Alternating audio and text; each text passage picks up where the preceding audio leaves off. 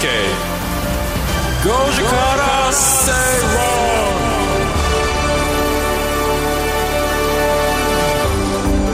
論8月28日月曜日。時刻は5時を回りました。皆さんこんにちは。吉崎誠二です。こんにちは。アシスタントの内田まさです。もう8月も終わりですね。終わりですね。ね昨日マラソン見見た？うち。マラソン見てないです。見てないですか？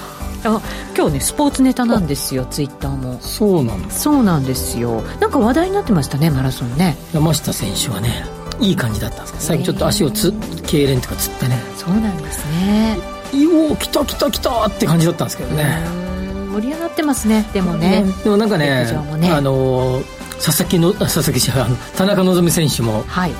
えー、1万、えー、5000メートルで入賞されてましたからね。ねしてましたねなんかあのタイム的には、えー準決勝の時の方が良かったですけど、えー、あれ日本記録出てましたからね。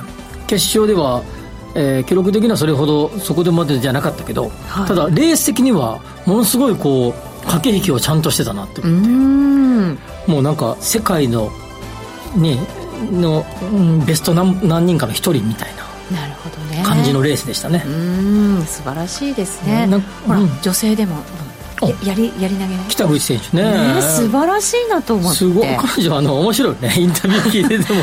楽しい人ですよね。すごくねユニークなね。ああいうの見てると気持ちがいいね。いや本当、スポーツ選手気持ちいいなと見てます、ね。そう思って見てますけど。もう、やることが多いからなんかあの原稿書きながらずっと見てます。ああそうですか。私も原稿書くと結構スポーツ見てますね。そうですね。はい。まあゴルフが大半ですけどね。今日ね、ツイッターであの好きなスポーツ教えてってやっぱり今ねスポーツ盛り上がってますからね陸上をはじめとして。でも幸三さんが基本見るのは何でも好きです、うん、プロレス野球サッカーラグビーバスケット陸上エトセトラ。やるのは全くですが最近パラスポーツのボッチャは見るだけじゃなくいつかやってみたいと思ってます。きて。ボール投げですねこれちょっとね、はい、はいはいはい。私やったことあるんですボッチャ。面白いです。あれこそ頭脳プレーですねそうですか。そうなんですよ。すっごく面白かったです。私だから全然叶いませんでした。そうですか。あ僕僕もスポーツ好きでいろんなやつやるけど、はい、やってみたいのはカーリングやってみたい、はい、おあれもね面白そうですよね。スポーツっぽい、ね、あれも頭脳だと思います、うん、なんかすごいこうこすってみたいな氷を。ああそっち？私こう投げる方がいいです。投げる方が。こすってコースを変えたりするんだよあれまあそうですね。ねね、あれ大変なんですよ。あのこう。ワイプ、うん、ワイプワイプね白ね、はい、すごい体力もかかるし。おなんかちょっとあれやってみたいな、えー、私投げる方でじゃあ。投げる方で。という教えてもらおうかな。あのなんだっけあのなんとかさつき選手に。ねいいですね。はい。ということでぜひぜひ皆さんもお寄せいただきたいと思います。ハッシュタグご時世つけてください。GOJISEI でつぶやいてください。お待ちしています。それでは今日も情報満載でお送りしていきましょうこの番組はココザスの提供でお送りします。ラディオ日経5時から正論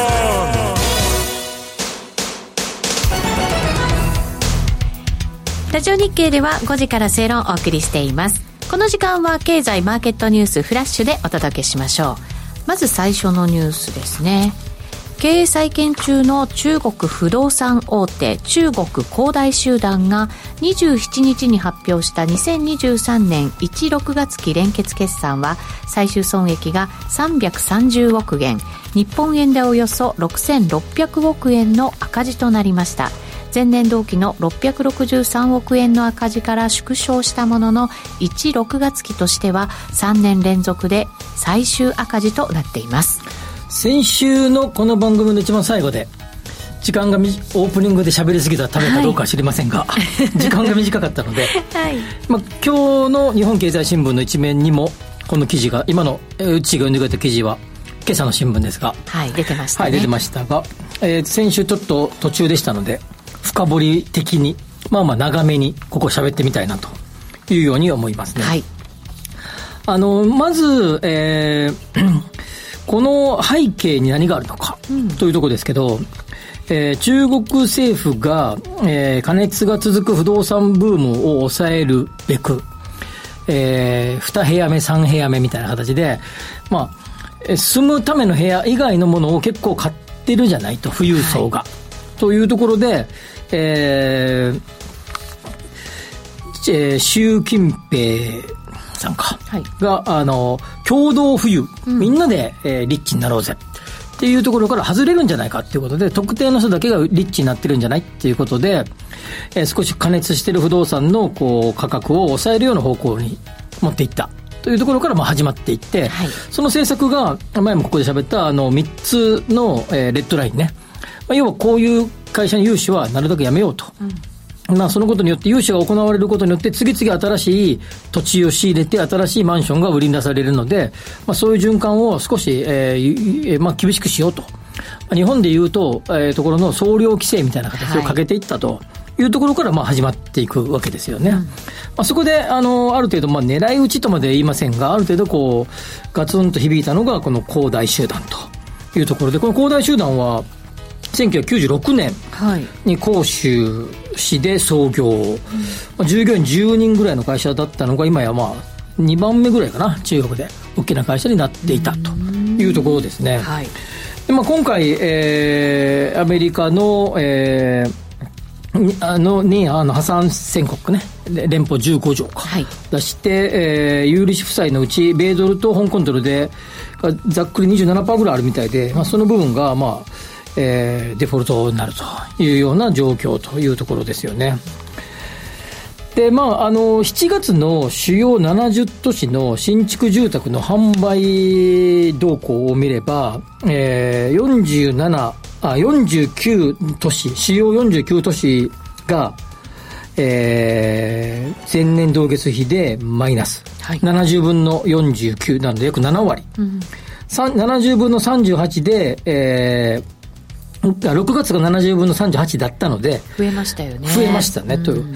で、上昇は、えー、20都市。で、6月は31都市だったので、減ったよね、というような状況。はい、特に、えー、一級都市はまだ、ま、えー、北京とか上海とか一級都市はまだいいんだけど、ショートクラスの二級都市で、や、三級都市での落ち込みが目立ってきていると、はい、いうようなところになっていると。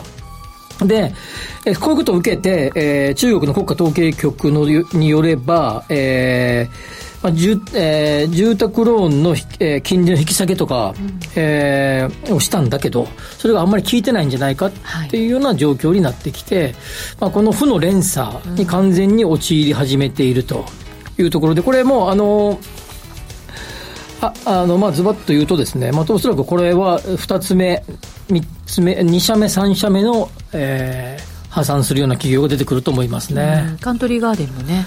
トリーガーデンもそうですね、はい、ね、もっといっぱい出るかもしれないというような状況ですよね。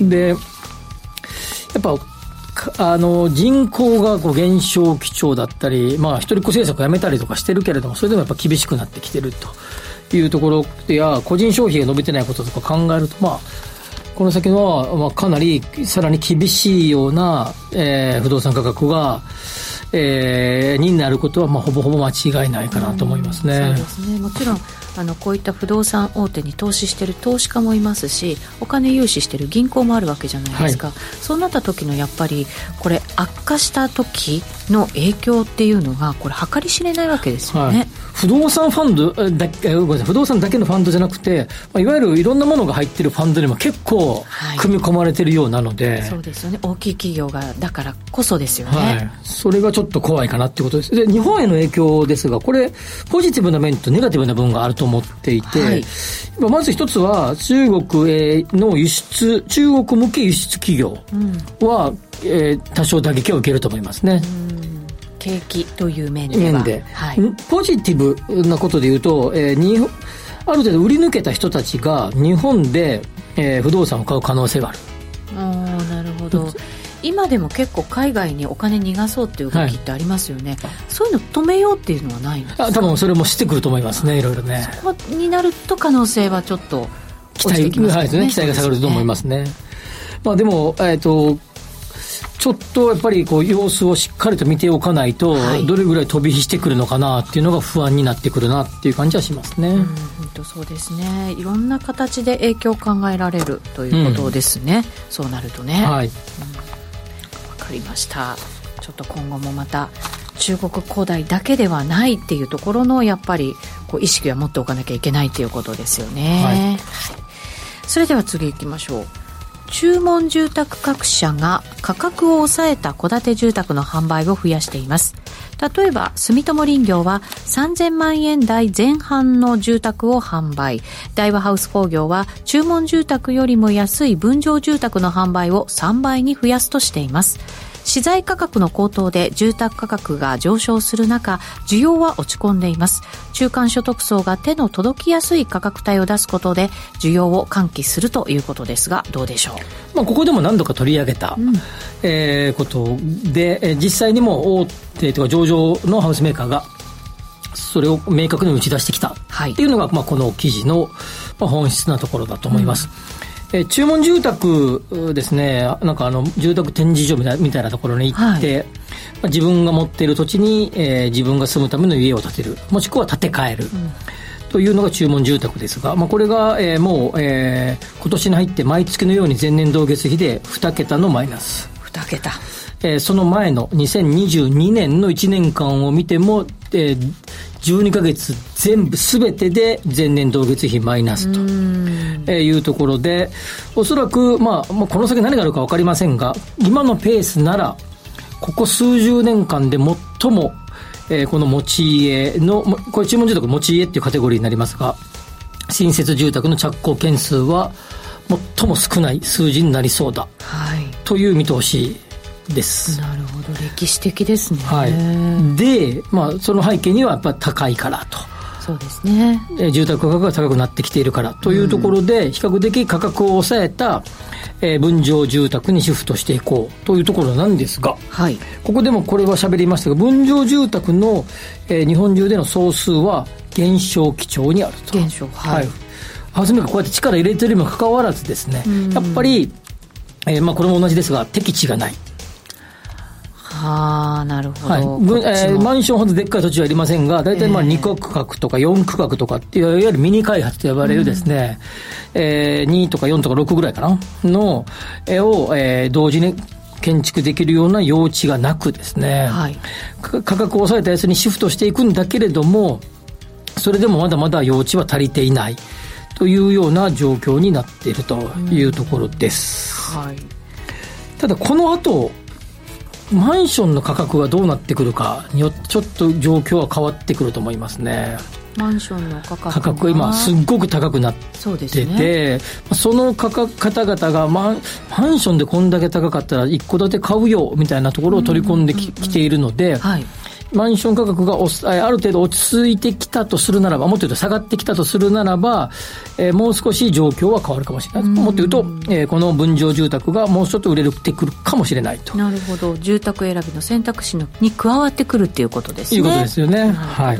ただ、こだえー、注文住宅ですね、はい。こちらの回復はですね、相当先か、かなり長期的に見ても厳しいと思いますね。なんかあのー、上場会社の、はい、えー、IR 資料なんか見ていても、住宅部門の、えー、今後の展開はもうほとんど海外のメーカーを買収しましたとか、はい、アメリカ市場でこう伸ばしますとか、はいばっかりですね。そうですね。成長そっちに軸足を移していく。ていくというような感じになってきてるということですので、はい、まあ、あまりこれもこの、まあ、シフトしていくんでしょうけれども、売上がゴンと上がるような感じにはならないと思いますね。わ、はい、かりました。以上、フラッシュニュースでした。お知らせの後は、深掘り経済指標のコーナーです。Radio Nikkei 5時から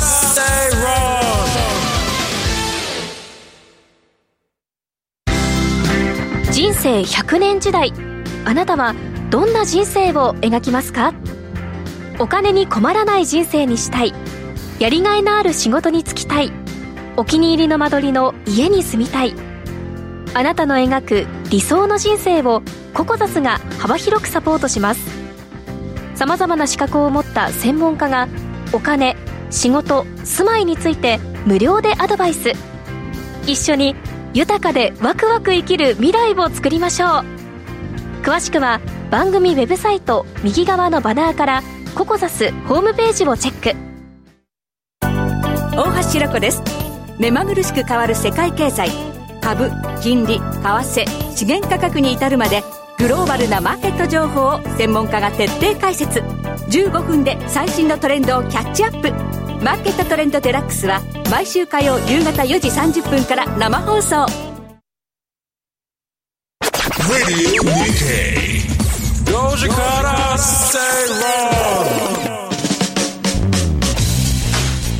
さて今日はリート特集お送りしていきたいと思います。証券コード2979ソシラ物流リート投資法人を紹介します。住商リアルティマネージメント株式会社常務取締役上場リート事業部長松本信彦さんに事前にインタビューをしていますのでまずはそちらをお聞きください。それでは松本さんよろしくお願いします。よろしくお願いします。今日は物流リートで初登場ということになりますので、はい。まずその物流リートの話の前に松本さんご自身のですね簡単なこうこんなことしてきたんだみたいな自己紹介的なところをお話していただければと思います。はい。私はですね、あの、はい。まあ、スポンサーである住友商事に、あの、昭和の終わり頃にです はい。ね、入社いたしまして、はい。まあ、すぐにあの、不動産本部というところにですね、あの、配属されました。はいで、以降、まあ、一貫してですね、あの、国内において、まあ、商業施設であったり、住宅、はい。ホテル、あるいは物流施設など、まあ、様々な不動産の開発を手掛けてまいりました。はい。で、住所リアリティマネジメント、今の会社にまあ出向しましたのが、まあ、2011年でございまして、3年間は、まあ、死亡ハンドの責任者をしてまして、で、2度目の出向2019年から、出向しまして、で、ソシアリートの責任者になりましたのが2021年の9月というところでございます。はい。はい。もうじゃあ、えー商社に入社されたんだけど実は不動産業をずっとやってると。そうなんですよ。ええ。あの、商社に、総合商社に入って、ええ。あの、世界各国を飛び回るとい。う夢を描いたんですけども、はい。それがまあ不動産屋でしてですね、まあ日本国内あちこちをまあ駆けずり回るということになったという次第でございます。松本さん見てると商社という方よりも不動産屋さんみたいな感じの匂いがそうですね。よく言われます、よく言われるんです。はい。まあ、そんなあの、住友商事さんがですね、スポンサーの物流リートである、ソシラリートですが、上場は2019年の12月ですよね。はいで、現在10本、10銘柄ある、えー上場リートの中では、えー一番新しいリートというところですよね。となります。はい。ポートフォリオの組み立ては、やっぱ一番はですね、どんなことで、こう、まず物件のですね、こう、組み合わせをですね、考えてらっしゃるんですか？まあ、基本的にはですね、はい。住友商事が開発します、ソシラシリーズ、うん。これに重点投資するというのが我々の方針なんですけども、はいまあ、それだけではなくて、ソシラの、まあ、コンセプトに合うですね、あの、もう少し地方の物件、まあ、小型の物件でもですね、リクスシリーズということで、まあ、運用会社独自の、まあ、ネットワークでですね、はい。取得していってるというのを並行してやっております。で、合わせてちょっと特徴的なんですけども、あの、まあ、インダストリアル不動産、まあ、工場のですね、はい。まあ、底地であったり、はい。あるいはまあ研究施設であったり、はい。そういったものもクライテリアとして取得できることになってますので、この辺はやっぱり総合商社としてのですね、物件のまあ目利きといいますか、その辺が発揮できるジャンルであるというふうに思っております。まず、あの、お話を伺いたいのは、あの、まあ、スポンサー企業の住友商事の色がかなり強く出てるリートかなというように思いますけれども、そのあたりについてはですね、やっぱ、住所っていうと、商社だけど不動産業のイメージもまあまあまあ強い商社だというふうに見てますけど、その辺どうですか？はい、あのおっしゃる通りですね。あのスポンサーの住友商事は総合商社でございますけどももともと100年ほど前にですね、住友財閥として、はい。えー大阪の北港エリア、まあ、今のですね USJ があるエリアなんですけども、あのエリアの埋め立て事業を、まあ、行っていた不動産会社、それをが、まあ、しあの創業として始まっている会社でございます。で戦後ですねあの総合商社になった後も、本当不動産事業というのは、まあ、常に住友商事のコアビジネスであり続けておりまして、はい。まあ、最近のですね代表的なあの開発案件としましては、まあ、みなとみらいのクイーンズスクエア横浜あと晴海のトリトンスクエアあとはい。銀座6ですね、とか、まあ、商業モールでありますテラスモール湘南、はい。テラスモール松戸、まあ、そういったものがございまして、まあ、オフィス、えー住宅商業施設いろんな複合開発ですね。そういったものを数多く手掛けてまいりましたまあ、このように不動産デベロッパーとしてですねさまざまなアセットタイプの、まあ、開発、うん、あるいは運営を手掛けてきておりますので、まあ、いわゆる不動物流施設の用地の取得というようなところに関しましてもですね、総合商社としては広範なネットワークから得た情報に対してさまざ、まな用途の開発ノウハウ、まあ、等価交換だったりいろんな、まあ、提案をしてですねそういったものを組み合わせながら取得機会を、まあ、高めることができると、まあ、そんな強みがあると思っております。そうすると、住所とすれば物流系の、えー、不動産は、まあ、以前から、えー、いろいろ手掛けてこられたという中で、ソシラシリーズは他の他のですね、競合となる物流施設とは、どういった点が一番違うのか、差別化のポイントみたいなところをちょっとお話しでいただければと思います。はい、やはりあの物流施設、不動産物流施設の場合のですね、やはりまあ強みというのは立地であったり、ね。まあ、あるいはハードというところだと思います。うん、一見あの立地のことはわかりますが、外から見ればこうまあ四角い箱 というのが物流施設じゃないですか、はい、一般の方々から見れば、その中で、まあ、例えばスペックのこととかですね、うん、何がどう違うのかみたいなところって、こう一般のリスナーの方にもですね、うん、こういうところがあのうちの物流施設は違うんだよっていうところを教えてほしいなと思います。はい。あの、まあ、ソシアシリーズの、まあ、物流不動産はですね、先進的な物流施設ということになっております。あの、まあ、あの、この日本のですね、従来の、あの、倉庫、いわゆる倉庫はですね、保管型が中心でございました。なるほど。で、はい、先進的な物流施設というのは、主に、まあ、消費財の配送を目的とするですね、物流施設になります。うん、で、配送主目的としますので、各階の、例えばトラックバースがあったりですね、はい、あるいは倉庫の奥行きが、うん、あの従来型と比べては浅くして物の出し入れがしやすくなっているだとかさまざ、まなその配送型に適したですね出し入れの効率の良い施設というのことになっております。で、まあ、こういった先進的な物流施設というのはですねあの2000年代の初頭ぐらいから開発が進んでいったんですけども、うん、まだまだ国内の、まあ、いわゆる物流センターの中ではですねあの少数派でございまして全国の物流施設に占める割合としてもまだまだ6%程度、はい、まあ、首都圏近畿圏においても10%内外というところですから、うん、まあ、それ以外のあの従来型の倉庫ですとですねなかなか今の 3PL 業者だったり e コマースの取り扱うようなテナントさんにとっては使いづらいような、まあ、ですので、うん、どうしてもこの先進的な物流施設を好まれるということになります。そのだから 3PL 業者に選ばれる物流施設だというところで、これどんどんじゃあ広がっていく可能性もあると思うし、他社もどんどんそれを真似してくるんじゃないかなと思うんですけど。そうですね。はい、なので、やはり、あの、用地の取得は、やっぱり、かなりヒートアップしているというところではありございますですね。うん、それは、あたりはあれですか、やっぱ住省のネットワークを使って、いい土地を探してくると。そうですね。基本的に物件の取得に関しましては、あの、まあ、ビットによる場合が割と多いと思いますけども、はいはい住友商事の物件の取得のですね、大体8割ぐらいがですね、相対取引といいまして、はいはい、まあ、あるいはクローズドの、まあ、少ないあの数でのビットの中で取得していってます。うんはい、やはりこれは住友商事のいろんなの舞台がございますから、うん、そこがあの国内のいろんな企業に、まあ、入り込んでいるというところもありまして、その辺のネットワークを使いながら、うまく物件の取得を行っているということだと思います。なるほど、なるほど。えさっき冒頭でポートフォリオの話を少ししましたが、かなり競争激化してきている物流施設の中では、勝ち組っぽいイメージがあるんですけど、そのあたりはいかがですか？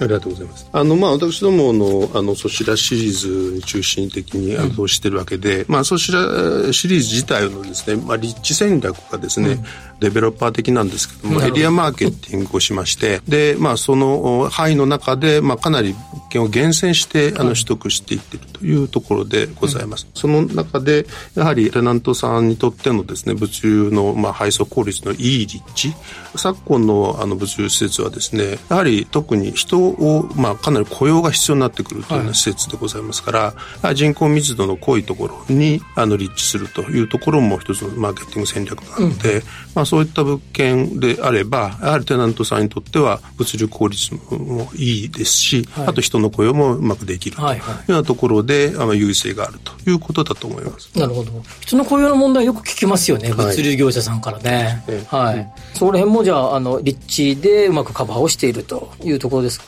一方、分配金は、これだけ稼働率がいくと、いい分配金が出てるという感じで考えていいんですか？そうですね。今年の5月期の実績で2628円。で、2023年11月期、第8期の予想でございますけども、2760円です。はい。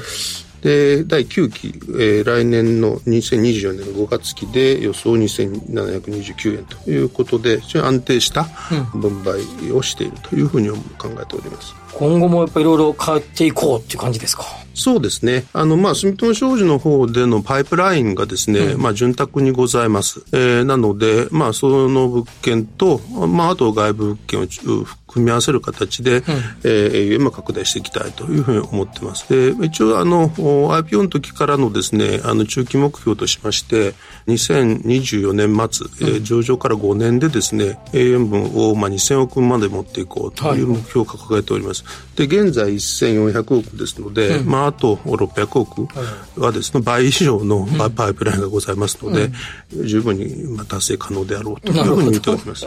今後ですね、あの、まあ、えー、物流施設の需給のバランスってどのようなお考えですかね？はい、あのまず足元の需給バランスでございますけども、うんはい、あのまず首都圏ですね、うんあの、まあ、昨年2022年が、うん、あの過去最大の物件の供給がなされましたけども、はい、まあ、旺盛なテナント需要がカバーされましてですね、うん、まあ、空室率は若干の上昇で4.1%ぐらいになってます。はい、で、まあ、2023年はさらに、まあ、供給が増加しておりまして、で、ファーストクォーターの空室率が、まあ、5.9%ぐらいになっているということです。はい、で、近畿圏に関しましてはですね、うん、あの、昨年は、あ供給が非常に少なかったということで、うん、空室率は1.3%。まあ、ほぼ満床状態ということですね。で、2023年は過去最大の供給が見込まれてますけども、まあ、それによって、ファーストクォーターの空室率が3.2%というところです。で、全国の物流マーケットはおおむね堅調でございましてですね、うん、あの、需要は引き続き旺盛ですけども、やはり、まあ、高水準の供給が継続するので、空室率は若干上昇傾向ということであろうというふうに言われています。まあ、ただ、長期のですね、うん、あの、予測につきましては、まあ、某シンクタンクが予測しておるんですけども、うん、えー、まあ、今後10年間の物流不動産については、えー、物件供給が、あまあ、需給バランスに調整が働くということ。うん、まあ、最近、あの、工事費が上昇してますので、はいはいはいその辺の開発少しスペードダウンするということも言われてますけど、まあ、そういった調整が働きながらですねただ先ほどからお話ししてますように e コマースの伸長の伸びとですね、それから 3PL 業者に旺盛な需要に支えられて、おそらく首都圏関西圏ともに空室率は5%程度以下ですね、で推移ではなかろうかという予測をしているシンクタンクもございます。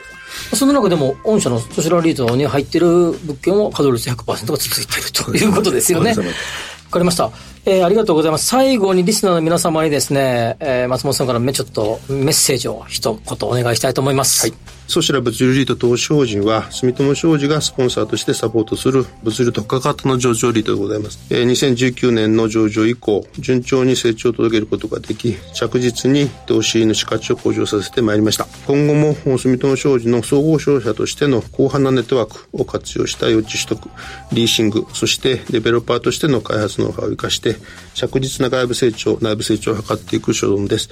えー、そして、えー、リッチハードソフトに優れた強みを持つ物流施設、そちらシリーズへの重点投資、および外部物件の取得の組み合わせの外部成長と、住友商事グループによる一貫、一気通貫のサポート体制といった強みを生かして、長期安定的な運営を実現し、投資主価値の最大化を目指してまいりますので、どうぞよろしくお願い申し上げます。はい、ありがとうございます。ありがとうございました。今日は証券コード2979のソシラ物流リート投資法人ご紹介しました。はい。はい。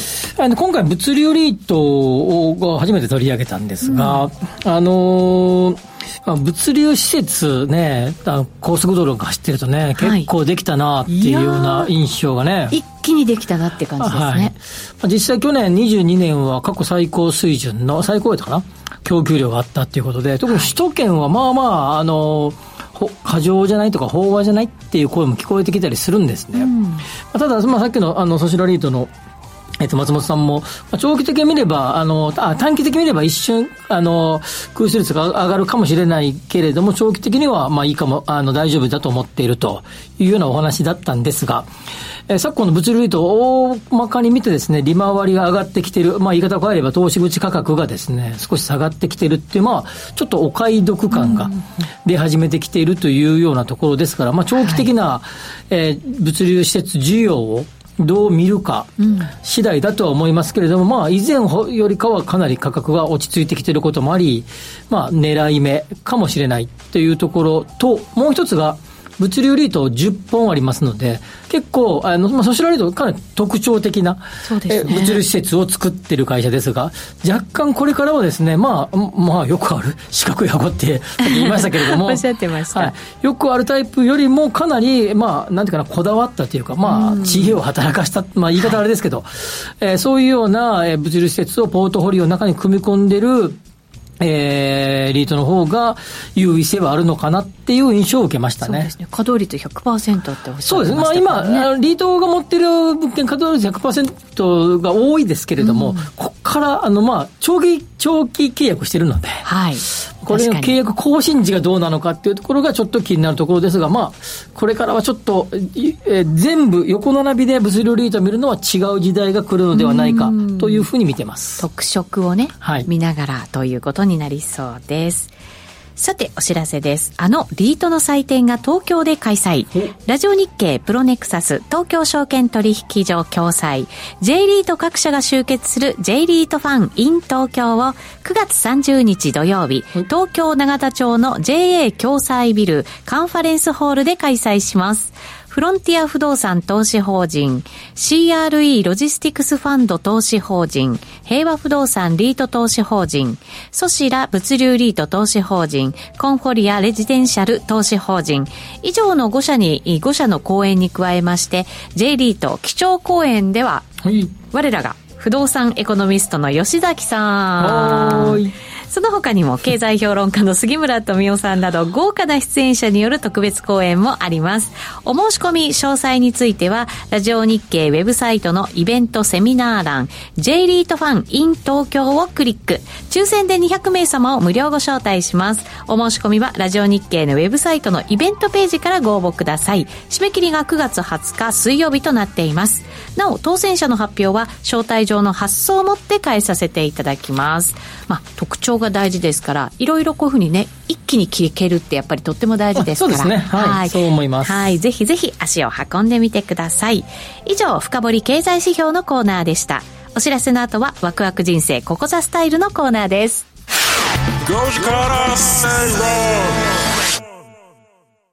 ここでお知らせです。9月1日金曜日と9月2日土曜日に日本経済新聞社主催第18回日経 IR 個人投資家フェアが開催されます。上場企業と個人投資家の皆様との対話の場を創出する日本最大級の IR イベントです。今年もリアルとオンラインのハイブリッド開催。イベント会場など詳細と参加のご応募については、日経 IR 個人投資家フェアで検索、またはラジオ日経トップページのイベントバナーからアクセスしてください。皆様の積極的なご参加をお待ちしています。共同通信社編集員の橋本拓則です。様々な企業を取材してるんですが、現場ではいろいろ起こってるんですね。文字にはできないんですけれども、お話ならできます。ここだけの話としてお聞きください。記事にできない金融裏話、橋本拓則が語ります。月2回水曜日、ポッドキャスト配信中。5時から正論ラジオ日経では5時から正論をお送りしています。この時間はワクワク人生ここザスタイル。人生100年時代を豊かでワクワク生きるためには一体どうすればいいのか。このコーナーでは結婚やお子様の誕生転職リタイア住宅購入など個人のライフイベントを充実させるヒントをリスナーの皆さんと一緒に探していきます。今日は、変わる首都圏の投資用マンションの供給エリアについて話していきますドリル師匠がワクワク人生ワクワクと書いていただいてますんで。ワクワク。するような話を、はい、ぜひしてみお願いします。はい、あの2022年1年間で、うん。えー発売1年間に発売された、えー投資用のマンションって何物件ぐらいあったと思いますか？えー、数？まあなんそうやね物件数ね。物件数？首都圏全体では、まあ、不動産経済研究所の調べでは56物件。56物件。2820個。うん。ちなみに投資用っていうのを取っ払って、うん。新築マンション全部ではいくらぐらいあったでしょうか、えー。つまり何パーセントぐらいが投資用投資用まあ、投資用って言ってもね今やねなんか垣根がなくなってきたけれども。そうなんですよね、はい。まあ、投資用ではないかワンルームとかねコンパクトマンション中心で投資用ではないかと思われるようなマンションは何割ぐらいだったのか。4分の1ぐらいじゃないですか。25%ぐらいです、うん。えー正解はですね約9.5%そうなんですね。つまり1年間では、えーまあ、ざっくり3万個ちょっと切るぐらいというような状況になっているというところですが、この、えー投資用のマンションの発売個数は、まあ、ここ、まあ、4、5年、まあ、6000個、6000個。はい。えー前後で、えーまあ、推移、あ、推移し、あごめんなさい、えーごめんなさい。えーちょっと待って、ちょっと待ってよ。はい、データを探しております。そうそう。はい。はい、間違っちゃいけませんからね。大事ですからさっきの、ごめん、あの、さっきの数字が、えーえそうそう、えー、東証のマンション6000、部屋、部屋ね。6000部屋。うん。ぐらいで推移していると。はい。いうことね。で、えーそれで、えーまあ、特に2013年以降ずっと、まあ、部屋数でいくと6000から7000部屋ぐらいで推移してるね。うんなるほど。はい。はい。で、まあ、たまに8000部屋、8000個の時があるんだけど、まあ、おおむね6000部屋ぐらいで推移しているというところですが、はい。まあ、この価格はですね、ちょっとずつずつ上がってきていてですね、はい。2013年の頃からが平米単価で、えー、大体100万円を切るぐらい、うん。98万4000円ぐらいはい。の数字でしたが、えー、22年は121万個、あ、121万、1万円。1万円、平米単価が。なので、平2割増米か単価で2割増。うんえー坪単価でい、えー坪単価で見たら大体今、えー400万弱ぐらいか。はい390とかか。ぐらいで推移していると、首都圏全体でと。いうところですが、はいまあ言うまでもなくですね、えー首都圏の中でも投資用のマンションで、まあ、賃貸用のマンションということになりますので、まあ、大体、まあ、街の真ん中、まあ、いいところに、はい。えー建設されることはまあ見てもわかあの、まあね。まあ、考えればすぐ分かることだと。ね。えーいうところでどんなエリアで、えーまあ、区とか市とかの単位でいくとどんなエリアで建てられているのでしょうか？というところですね。そうですね。それはやっぱり便利なところなわけですよね、はい。人気の街はい。ですよね。えー2009年以降のベスト5、はい。区とか市の単位で見れば、うん。えーほぼ全てが東京23区、うん。えーなんだけど、えーここ2009年から2022年 ,2 年まで13年間の中で。13年間の中で？延べだから 13×5 だから延べ65、ね。はい。中で、えー横浜市中区が2回川崎市川崎区が1回うん。川崎市中原区が1回、うん。えー合計それが4つなんでそれ以外の61回分は、えーに東京23区。はい。というところだったんですが。ちらほらその神奈川も出てきたっていうことですね。しかし21年。はい。2021年分だけを見ると上位5エリアのうち、えー3位と4位はに東京23区外。へえ敵地がないってことだね。そうですよね。ずっと吉崎さん言ってますもんね、敵地がないってね、東京横浜市南区や川原市中原区が3位と4位だった。というところですが、さてさてさてさて。2023年に入りました、はい、えー、2023年上期。うん、えさっきのごめんなさい。あの数字ね。あのにえーえー、一えー、にとにえ22年、1年間に発売された新築マンションの戸数が2800ってこれ間違い、言い間違いね。これ2023年上期の数字が2820個ね。なんで、かける2番、2倍すると、まあ、ざくっと6000個ね。はい。ということです。で、この23年の上期、1月6月に供給された新築マンションの、えー、個数合計2820のうち、はい、上位ランキング1位、2位、3位はどのあたりでしょうかと。えっ、ー、と、あれじゃないですか。神奈川の方じゃなくて、うん、違う方行ったんですか？埼玉とか。1位は横浜市南区。横浜だったんだ、はい、2位は横浜市中区。あらら。3位は横浜市神奈川区。全部横浜。そうです。全てオール横浜123ベスト3はあ。全体に占めるこの3地区の割合は32.3うん。3部屋に3個に 1, 1個は横浜。ほう続いて4位に、えーまあ、常連の江東区、うん、5位は川崎市中原区。はい、ということでベスト5のうち、えー、一つだけ東京23区はあもうないんですね。地面ないんだね。ないんですね。一段とないんですよ、はい、あってあるんですよ。あってもめちゃ高いんです。高い。そうすると利回り的には合わない。そうですよね。だから本当適地なんですよね。適地。価格も適してないとダメ。場所も適してないとダメ。でこれは価格がなんで上がってきてるかっていうと一般的な分譲マンション。細くてもいいから分譲マンション建てようここにと、うん、個数総個数少なくとも分譲マンション建て建てようとその方が高く売れるからとか、えー、再びインバウンド需要が増えてきたのでビジネスホテルを建てようかとか、うん、いうことで競争がさらに激化というところで、はい、おそらく23年の後半もうすでに始まってますが、ええ、まだデータは出てませんがこれもですね横浜川崎のがまた同じように3割ぐらいは占めるんじゃないかなるほど。と見てます。はい。なかなかこれ簡単には変わらないでしょうね流れはね。でこれねうち面白いデータがあって、ええ、21年にその兆しが出たここでちょっと喋った気がするんですけど、はい、20年まではもうほとんど東京23区ばっかなの、うんうんうん。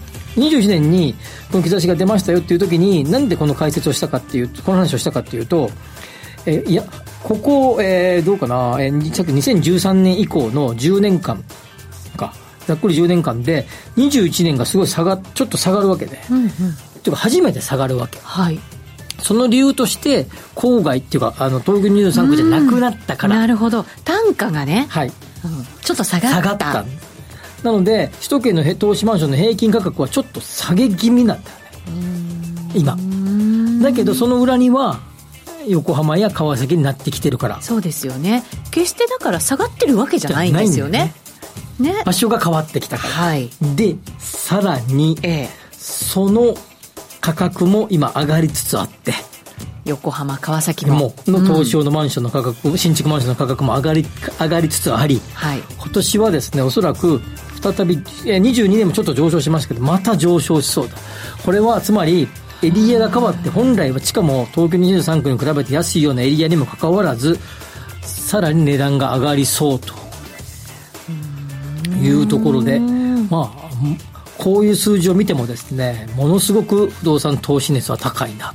いやそうですね。って感じはしますね。広がっていってなおかつ上がっていくっていうね。そうそうそう来どうかな？来年かこの調子が続くと23年、えー、24年5年あたりは川口とか、うん、船橋とか市川とか。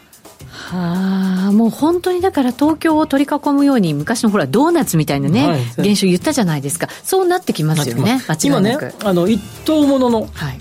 えー、物件はもう松戸とか市川とか船橋いっぱいありますからね。あの3階建てぐらいの、まあ、いわゆるサラリーマン親さんが昔買ってたよあのタイプはもう東京23区ではもう買えまへんって感じ。そうですか。はい。その流れはこの後投資用のこのワンルーマンション系でも間違いなく来そうだというようなご報告でございます。なるほどね今コメントにねドリル師匠が横浜中心部は古い建物が多いのでそれを取り壊して新しいのを建ててますねっていうね情報入れてくれました。いわゆる敵地ですね。そうですよね、はい、確かに歴史のある建物とか結構ありましたしね、だからまあ壊しちゃいけないものもあるんでしょうけれど、中にはあってだからそういうところにいい物件がボンと立つっていう可能性はありますよね、築地の周りとかね新富町の辺とか古い建物多かったやつもどんどんマンション建ってるもんね。どんどん建ってます。はい、はい、まあ要はそういうことです。なるほどね。こういうデータを丹念に追いかけていくとですね、はい、見えてくるんじゃないかなと、うん、本当そうですね。さっきちょっと冒頭の、ね、数字ちょっと間違えたんであの訂正しておきますんで、はい、もう価格だけ見て下がってるなんて判断はしちゃいけませんね。いけません。まずはその立ってる土地しっかり把握しておいて、うん、で数値後から見ないと理解できませんもんね、はいはい、そうですね。あもう一つね、はい、このマンションの、えー、価格はさっきずっと上がってきてるんだけど、はい、えー、供給個数ね、うん。供給個数を見ると、まあ、まあ、おおむねさっき言ったように6000個前後で推移してるんだよね、はい、平均的な数字ってことですよね、はい、ずっとずっとここ10年ぐらいそうなんだよね。多少若若干あるけれども、はい、つまりこれはやっぱり、えー、需要はそこそこあるんだけれども適地がない中でディベロッパーがいいところをなんとか探してきてやってるんだっていう苦労の後も見えるよね。そうですね。でも結構私の周りでもあの都内に住んでた人がやっぱり横浜に移り住んだ人も結構いたりとか、うん、あと横浜で住んでた人もまたいい物件ができたから移るっていう人たちもすごく増えていて、うん、なんか横浜暑いなって思ってたんですよね。暑いよね。暑いですね これ見たらね。ね、はい、高見さんが千葉市美浜区はまだ土地が無駄に余ってるから高層マンション作ってる模様最中ですねとか。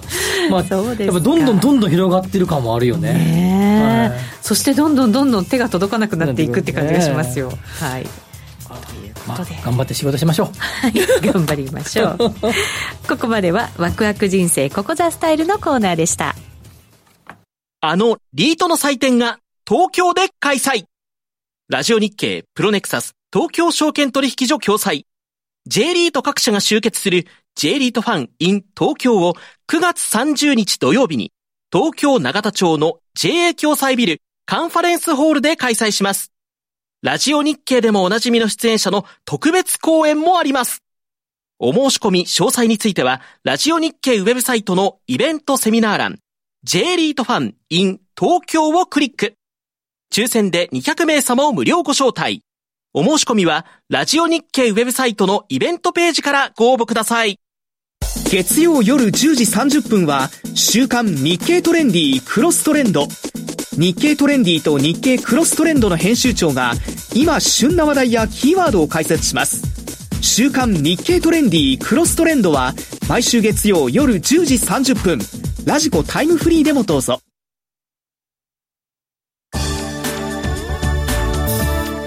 さて今日はですね好きなスポーツ教えてというテーマでツイッターで募集したんですけど、うん見てみたらね、すごいですよ。みんなもう盛り上がっちゃってる。勝手に。勝手に。我々を除いてね、ツイッターじゃ X か、はい、仲間内でぺちゃくちゃ会話されてますねねリスナーの皆さん同士が仲良くなってこれは喜ぶべきことですよ、ね、はい。あ J リートファンにもえファンだっけ？あれにもね9月30日のやつも来ていただいて盛り上がりましょうよ、うん、いいですね、ね、オフ会的な感じですか？勝手にオフ会みたいな、えー、僕もサインしちゃおうかなあらららら、ね、どういうサイン書くんですか吉崎さん？いやアイドルみたいなやつ？ちょっと来て見て見て。いや一言一文字書くから。一文字。決めてるんだ。何書くんだろう土地あ土地じゃない？よ何？地何？地下。地下地下二文字じゃないですか。なんだろう？地不動産の風ってはいぜひ皆さんもその一文字もらいに来てください。できれば吉崎さんの本持ってね。ねそうね。来ていただけると嬉しいなと思います。はい。この番組はココザスの提供でお送りしました。ここまでのお相手は吉崎誠二と内田まさでした。明日も夕方5時にラジオ日経でお会いしましょう。